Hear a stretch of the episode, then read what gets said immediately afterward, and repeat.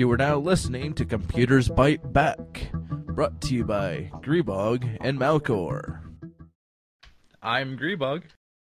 And I'm Malkor. This time we're going to be talking about the Intel processors, and at the end we're going to go over which one's better and why between the Intel and the AMD. First, let's talk about some of the special features of the Intel processors. Now, you'll see that they have what they call Intel hyperthreading. This is typically meant when every core that's inside one of the Intel processors has two threads. That's what they call by hyperthreading, because they can kind of get twice the performance out of a single core. What this boils down to is basically it lets your core multitask. It can do more than one thing at a time, so it's more efficient. You get more performance out of it without having to ramp up the clock speed to get it. They also have Turbo Boost, which is kind of cool too. This is seen on the dual and quad cores. When the number of core usage drops to one or two cores, they end up boosting the clock speed of the cores that are still in use. This is to help them basically go, hey, I'm only a core in use, I'm going to get more power, more usage. It kind of goes along with the fact that with less cores in use, there's going to be less heat dissipation required from the entire die, so it's easier to, basically overclock. Essentially, it isn't a quick little overclocking, and what I noticed was they would jack up the clock frequency about 133 megahertz if a single core is in use, and if it dropped down to one core with only one thread being used, they jumped it up to 266 megahertz, which is a pretty decent jump. Now, basically what this boils down to is the AMD processors have something where it reduces the power consumption, so it's more efficient when you're running fewer cores. Intel kind of turned that on its head, and instead of reducing the power consumption, they ramped up the ones that aren't idle so you get better performance out of it. And this kind of helps smooth the difference between the software that does take advantage of the multi-cores and doesn't, because even if your programs can't take advantage of multiple cores or hyper-threading, it'll still get a little bit of a performance boost from this Turbo Boost technology. It's a pretty neat idea, and when I read about it, I was impressed and it makes sense, because if you think about, overall, you have, let's say, quad cores, three of them are shut down, so your overall heat dissipation is going to decrease because they aren't doing anything. They're just sitting there idle. So you can actually jack up the one. It'll generate more heat by doing this, but likely it won't go over the standard heat that the other three that are doing nothing aren't, So something else Intel's put on their processors is what they refer to as QPI, or Quick Path Interconnect. This is something similar to what we talked about last time with AMD's HyperTransport, and it basically replaces the front side bus and serves as a direct connection between the processor and the other components in the computer. And like we said before, the way this works is instead of all the components sharing one communication line, there's separate communication lines between each of the various components, so you don't have as much conflict, and you can have several different components communicating amongst each other at the same time, which gives you more efficiency, faster data transfer, and better performance overall. Now those are some of the standard features that a lot of the processors that Intel makes has. Now some of them have this and some don't, and we're going to go into some of the different processors because unlike AMD, the Intel architecture varies greatly from one type of processor to another, and sometimes even within the same, labeling scheme, because I know there's various different families of cores in the i3 and i5s, which we're going to talk about. So one of the processors that Intel has is called the Atom. The Atom processor's very cool, and I guess I did mean to make that a pun. It has a lower thermal dissipation power than most of the other processors that Intel makes. It was designed for netbooks originally. And you probably, if you bought a netbook, have one of those in there. I know my netbook I bought actually has an Atom processor. Now, they deliberately designed these CPUs to have a very small form factor package, so it takes up less space, it uses less power and generates less heat, so the heat sink and fan can be much smaller, and it also integrates the CPU and the graphics. Does that mean it doesn't have a separate graphics card? Nope, the graphics processor is inside, so it doesn't need a separate graphics card. Now, the reason they did this is the devices that they're putting all the Atom processors in typically do not need, or have room, I should say, for a graphics card of its own. Like netbooks, they're kind of small. There's not really much there for a graphics card. If you have ever seen the little tiny netbooks, and they're even putting some of them into laptops now, but this has to do more with they decided to take the Atom processor family and expand it. And there's even, I've seen some cell phones that are saying that they have an Atom processor now. And when they expanded the family for Atom processors, they even started a desktop version. I'm sure you're going to see these as being the tiny little form factor machines that are actually not much bigger than a gamer laptop, probably. Actually, might be smaller than a gamer laptop. Okay, so there's also several versions of the Atom, correct? Yeah, the original version, which was designed for netbooks, ran at a 1.6 gigahertz, and then they retooled it a little, got it to 1.66 gigahertz. It's only a single core with dual threads, which is kind of nice. These all have an internal GPU. Actually, all the Atoms do, but it has everything's integrated. A lot of it's integrated into the processor, and that helps with the thermal dissipation, heat being low, and also helps with, well, the reason they put the graphics processor in there is because if you're using a netbook, I'm guessing you're not going to game on it too much other than maybe Facebook games or do basic YouTube videos, stuff like that. You don't need a high-end graphics processor. Now, from the netbook version, they actually came out with a desktop processor, and this one incorporated PCI Express, DDR2 RAM, and it also had a dual-core version. Yeah, and that's partially because if you're using a desktop version, you may actually want to put a better graphics card in there. So if you're going to do some more graphic-intensive applications or videos or whatever, you probably need something better if you're going to go for, say, 1080p resolution settings or something. You'll probably want a better graphics card in there than the one inside the processor. Now, I will bet you that you will see dual-core netbook versions come out eventually. I thought I read something somewhere, but I couldn't find the article again, so I can't verify that. They might have been talking about the desktop versions, but I will bet you eventually you're going to see a dual core Atom for the netbook. Now, I didn't put much on the Core 2 or the Xeon or Celeron because they're a little out, they're going out the door, essentially.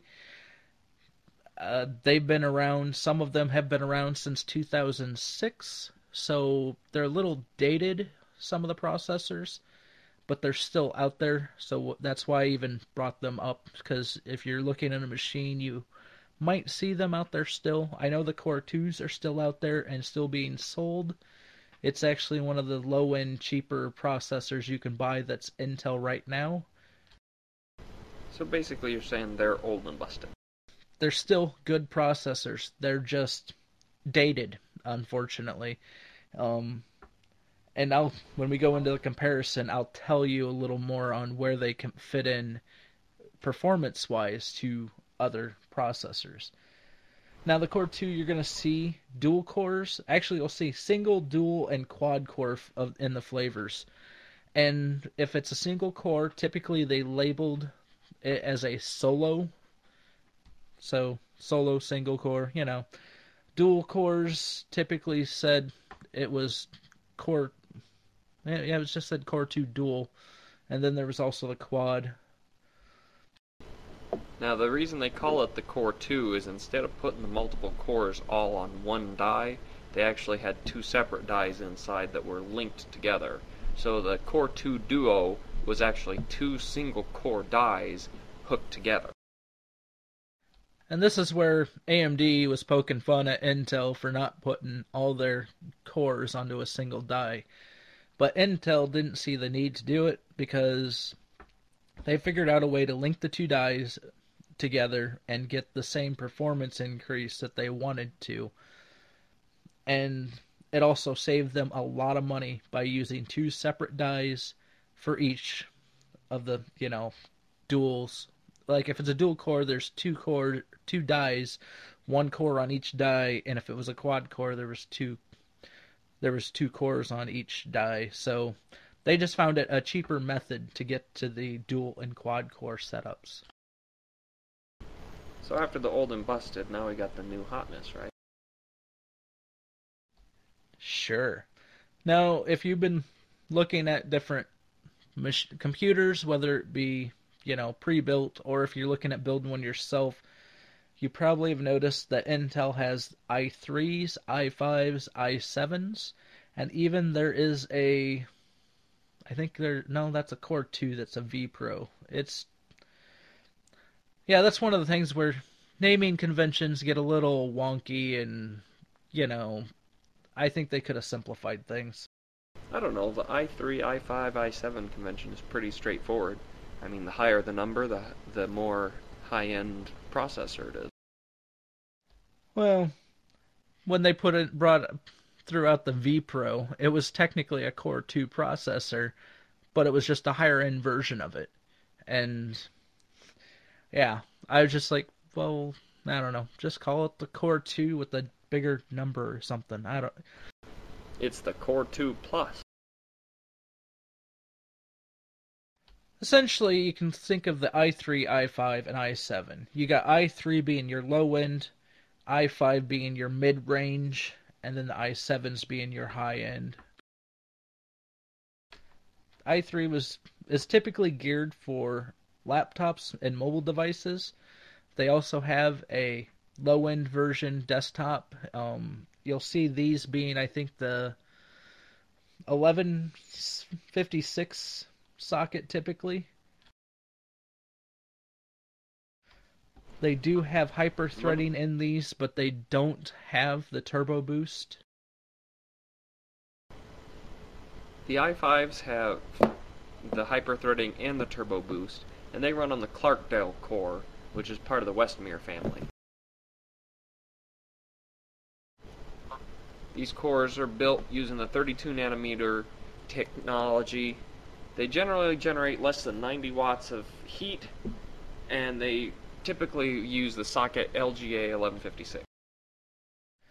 The Clarkdale is actually one of the new arrivals to the i5 family. And when I talk about the Westmere family of cores, Malkor brought it up, that has to do with the manufacturing technology, and they basically, when they went to the 32 nanometer technology, they realized they could pack in a lot more stuff, so they revamped the architecture inside the core, inside the processor, and so there's more processors in the Westmere family, and typically you're going to see those at the 32 nanometers. Before, most of the processors being manufactured were at the 45 nanometer technology, instead. So when that's where essentially the Westmere family is the first ones coming out that are on 32 nanometers. I don't even think Intel, let's see, AMD, it might not be there yet. Oh, no, AMD, their 6-core is supposed to be on the 32 nanometers. So Clarkdales are already out there. You can already buy them. So once again, Intel beat AMD to the punch on the 32 nanometer.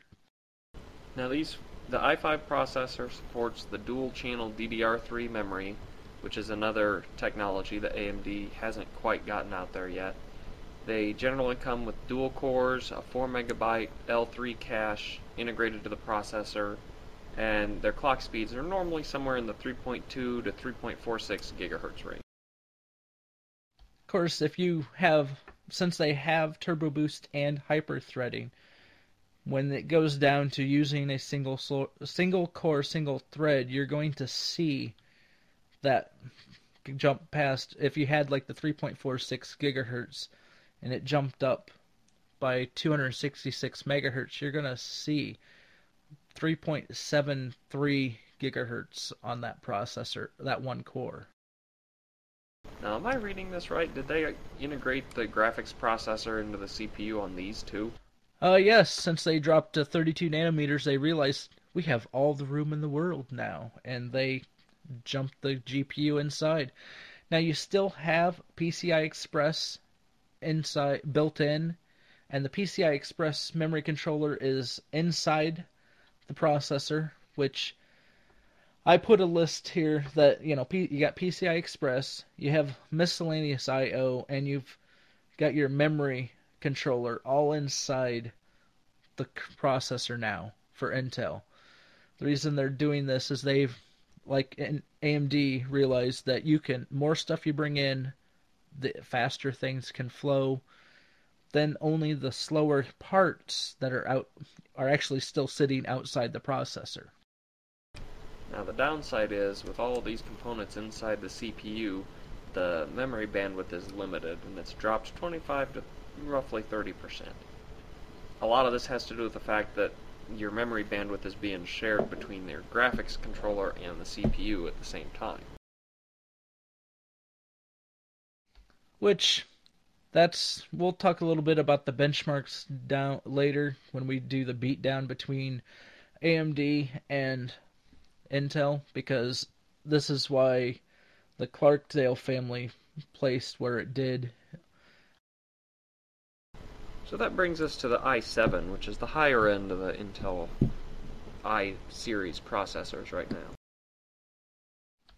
This obviously has turbo boost, hyper threading, and they seem to average about 2 megabits per core for the L3 cache. So if you have a quad core, you're going to have 8 megabits of L3 cache. I didn't put a whole lot here because this is changing with the Gulftown. So I did put a comparison. Like here, you know, the 975 Extreme Edition of the i7 is manufactured at 45 nanometers and only has 731 million transistors. Only? Well, let's go to the Gulftown. It's the new, greatest and latest, and yeah. With it dropping down to 32 nanometers for its manufacturing tech, it has 1.17 billion transistors in it. That's a lot of transistors. You can now buy the Gulftown. It is you'll see it labeled Intel Core i7-980X processor Extreme Edition, but you have to have $1,000. There are motherboards out there to support it. You're going to probably be looking at $150 to $250 for a motherboard that supports this. So now some of the features of this processor, it can handle up to 24 gigabytes of memory at 25.6 gigabits per second. It supports the DDR3 non-ECC memory. It has 3 separate memory channels, and it only generates about 130 watts TDP. Now, the 3 memory channels is something the i7s, a lot of them already had. They just kept with it. And what this means is you can put, you'll see on the motherboard typically slots for 3, 6, or even 9 memory, and you're going to want, when you buy RAM, you're going to want to buy 3 sticks and make them all matched pair or match sets, so that way you'll get the most out of that. Because when it says 3 memory channels, it's going to be hitting all 3 of them. So traditionally you wanted to buy your memory in pairs. Now you're going to want to buy it in sets of 3. Yeah, the Gulftown's using the Socket LGA 1366. This actually kind of beat out what people were saying the future of the Intel processors were going to go for. A lot of people were saying that LGA 1156 was going to be the big bad and the one to stick with on your motherboards. When they brought out the hex core, they put it on 1366, so that to me says that I wouldn't count out the that socket as being possibly the one that Intel's going to stick with. Now, as we just got done mentioning, the Gulftown does use the 32nm manufacturing technology, which lets them fit a whole lot more stuff in the processor, and it's based on the Westmere architecture family. It has the turbo boost and the hyper-threading.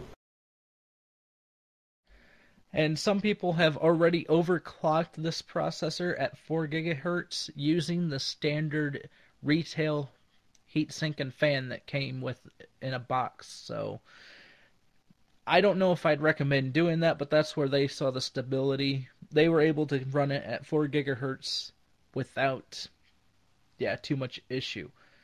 I think you might want to invest in a better heatsink and fan before you really do something like that. But just putting that out there, that some people have already overclocked this a decent amount.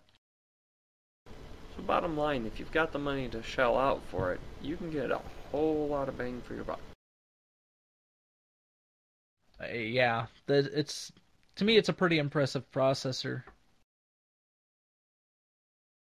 There was a little controversy, well, maybe not controversy, but I've read some articles and they questioned why Intel did the labeling scheme as they did, because when they heard the hex core, a lot of people assumed that they were going to increment the I number instead of sticking it into the i7 family. They thought they were going to bump it and you just make a new i9 family, but they didn't do that. And also a lot of people were concerned, well, I don't know, I guess there was just some general criticism about, there was a 975X, which is a quad core, and then they brought this one out, which is a 980X, so it only incremented the number by 5. Yeah, the way I see it, it's all arbitrary numbers anyways that they just make up, so it doesn't really matter as long as you understand what it's capable of.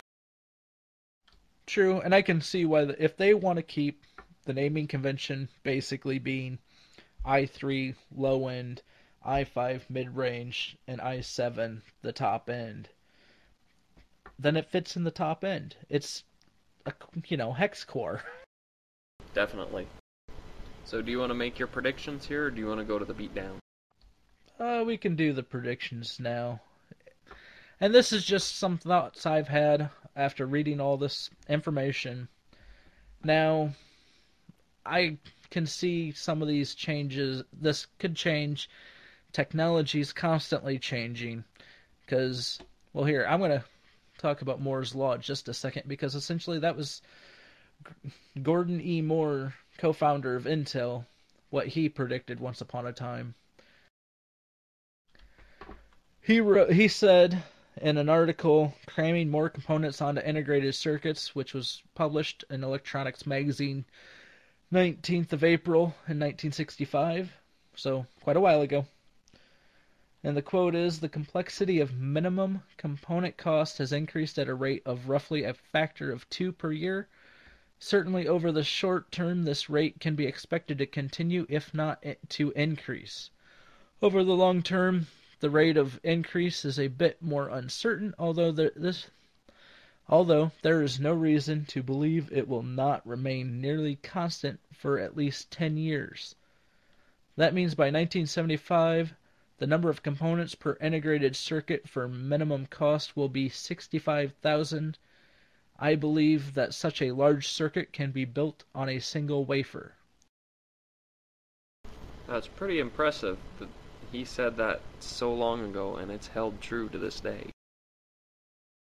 And when he's talking about 65,000 components, that's 65,000 transistors that he was really talking about. And back then, a transistor was a large piece of, compared to what it is now. Yeah, compared to these Gulf towns that have 1.17 billion transistors. Yeah, and obviously this guy was he was pretty with it to be able to make a prediction like this that has pretty much held true. I think there's been some dips or whatnot in the technology, which might have made it off just slightly. But overall, it's been fairly accurate, even still. Well, and every now and then, you'll have the experts come out and say, oh, well, they're approaching the physical limitations of the technology, etc., etc. But then they turn around and come out with something like 32 nanometers instead of 45 nanometers. And like you said, it doesn't seem like it's a huge difference, but when you're talking something that size, you can fit a whole lot more stuff on that die. Well, and I've actually seen documentation that they're going to go down to 25 nanometers, and I read one article that said 22 nanometers, but I haven't read from the people making the chips say that yet. So I was wondering if they might have just typoed and meant 25 nanometers, because when I read what this one company said, actually it was Intel, that put 25 nanometers, that was basically about the limit that they think they can go. Of course, I think they used to say that about even larger sizes, so it could be just more time and it eventually, gets smaller, but there will become a physical limit because soon you're just going to have atoms. And hey, that's entirely possible too. It is, and yeah. Anyway, I kind of wrote down some of my thoughts about predictions of what we're going to see. And it may or may not hold true, but I think this is what we'll probably end up seeing for a little while at least. And when I say a little while, it could be just for a year or two. I mean, because technology, every once in a while, there becomes a huge breakthrough and just obliterates what we think was ever possible. I put that one thing is the clock speed. I see it increasing a little more. I remember when they hit 1 gigahertz, they thought that was a barrier that they would never go past, and then now we're up at 3.3 gigahertz on a lot of processors, even 3.4.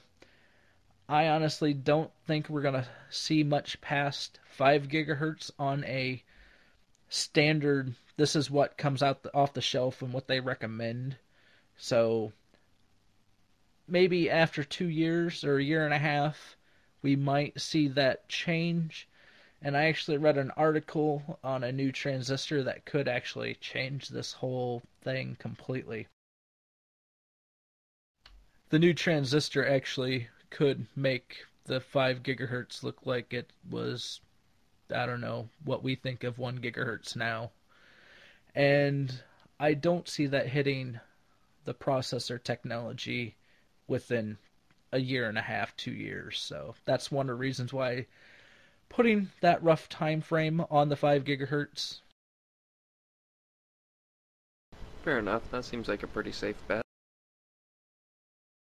I think we're going to keep seeing the core numbers increase, and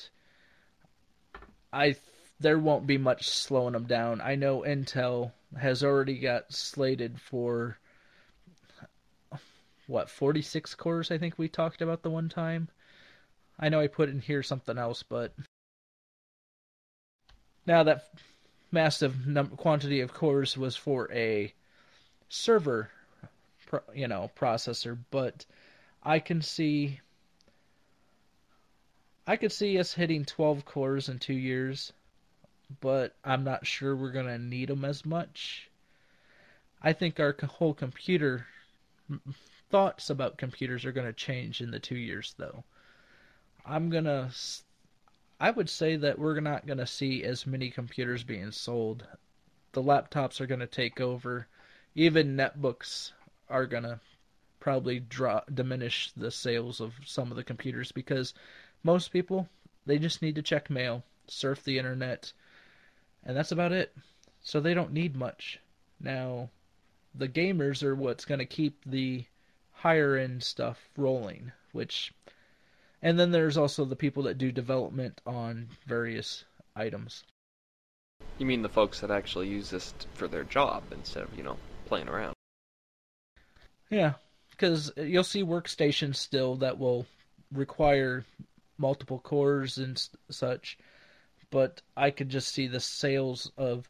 If you go to a, let's say, Fry's, Best Buy, and whatnot, you're going to see the high-level, mid-range, and low-end computers. I think the mid-range is going to end up dropping out. You're going to only see a low range and a high range of computers, and that's going to be about it. So you don't think the iPad is going to just wipe out the rest of the computer market? It's not a computer, so that's not a fair assessment to... or fair... That's comparing an apple to an orange, or a banana to an orange. It was a joke. I know, but there are people that have said, "Oh, this is going to kill all the laptops." I'm like, well, technically, you need to tether that thing to a computer, or you can't do hardly anything with it. So you're wrong. Another one of my predictions is this is going to be hard to quantify, but we're going to see a massive increase in efficiency. And that's going to come in the form of new architecture inside the cores. Like, I think the Westmere core that the architecture that Intel brought out is one of the steps towards this massive increase in efficiency. I wish I could quantify this in a way that could be, you know, oh, you're right, or oh, you're wrong, you know, type thing. It is time for... The Beatdown! Okay, we've talked about Intel, and we've talked about AMD. Now, I'm sure you've already kind of picked up what we thought was better and whatnot. Except, I'm going to talk about some of the benchmarks and why they're better. Yes, I said basically Intel's better. Well, that kind of sucks for AMD, but, you know... I'm sure, yeah. Why does this happen? Well, a lot of it just has to do with who breaks the next technology leap first. Well, actually, AMD was the first one to get to the multiple cores, and they had the step. Yeah, they took a step out there with multiple cores, and then they, I don't know, started walking like a zombie, I guess. Like I said, AMD came out first with the multi-cores, and they also were the first to get to 64-bit processors. Well, they're 64-bit processors that could also be 32-bit processors. Intel had 64-bit processors, but no one went to those because there was only 32-bit operating systems at the time. So Intel kind of got stuck on the shelf on their 64-bit stuff. Now that's changed, but still, AMD still took the first step, and yet, unfortunately, they just started walking really slow. I'm not sure if they were overconfident with the fact that they got there first, or what, but Intel saw this as a challenge and kept running. So right now the top of the line processors from Intel are the i7s, and the top of the line AMD processors are the Phenom II X4s. The i7s in benchmarks outperform the Phenom II's X4s by quite a big margin. It actually wasn't until they got to the Intel's mid-range, the i5s, where the Phenom II X4s were just slightly better in performance. So that's where I'm like, AMD, come on, get with it. Their mid-range processors are where your top end is. Now with the Clarkdale, they kind of lost some of their performance because they integrated, we talked about this, how they lost some performance when they integrated the GPU and are sharing the memory controller between the CPU and the GPU. So, but that little loss in performance only made it slightly less in performance than still the Phenom II X4s. And if you want to know where the Athlon 2 processors fit compared to all these other processors, they are probably closer to the i3s, if that. They weren't... I wouldn't use them unless you're going to... You're looking for an extreme budget machine. And that right there is where AMD actually comes out on top, is when you start looking at the price of these things. Well, like I said, you can get the top-end AMD for $185. Now, if you want to compare that to some of the Intel processors, that's, I think their cheapest dual quad-core was $149. Now, $149 got you their processor that was the Core 2 Quad, and it came out in 2008. So if the i5 is about the equivalent of the top-end AMD, the Phenom II quad-core, how do the i5s compare in price? Yeah, the low-end priced i5 right now is $185. It's the 650 Clarkdale 3.2 gigahertz. So it's only a dual core, but even still, dual core, to me it's pretty bad when the dual core Clarkdales are just barely below the performance of your quad core top end.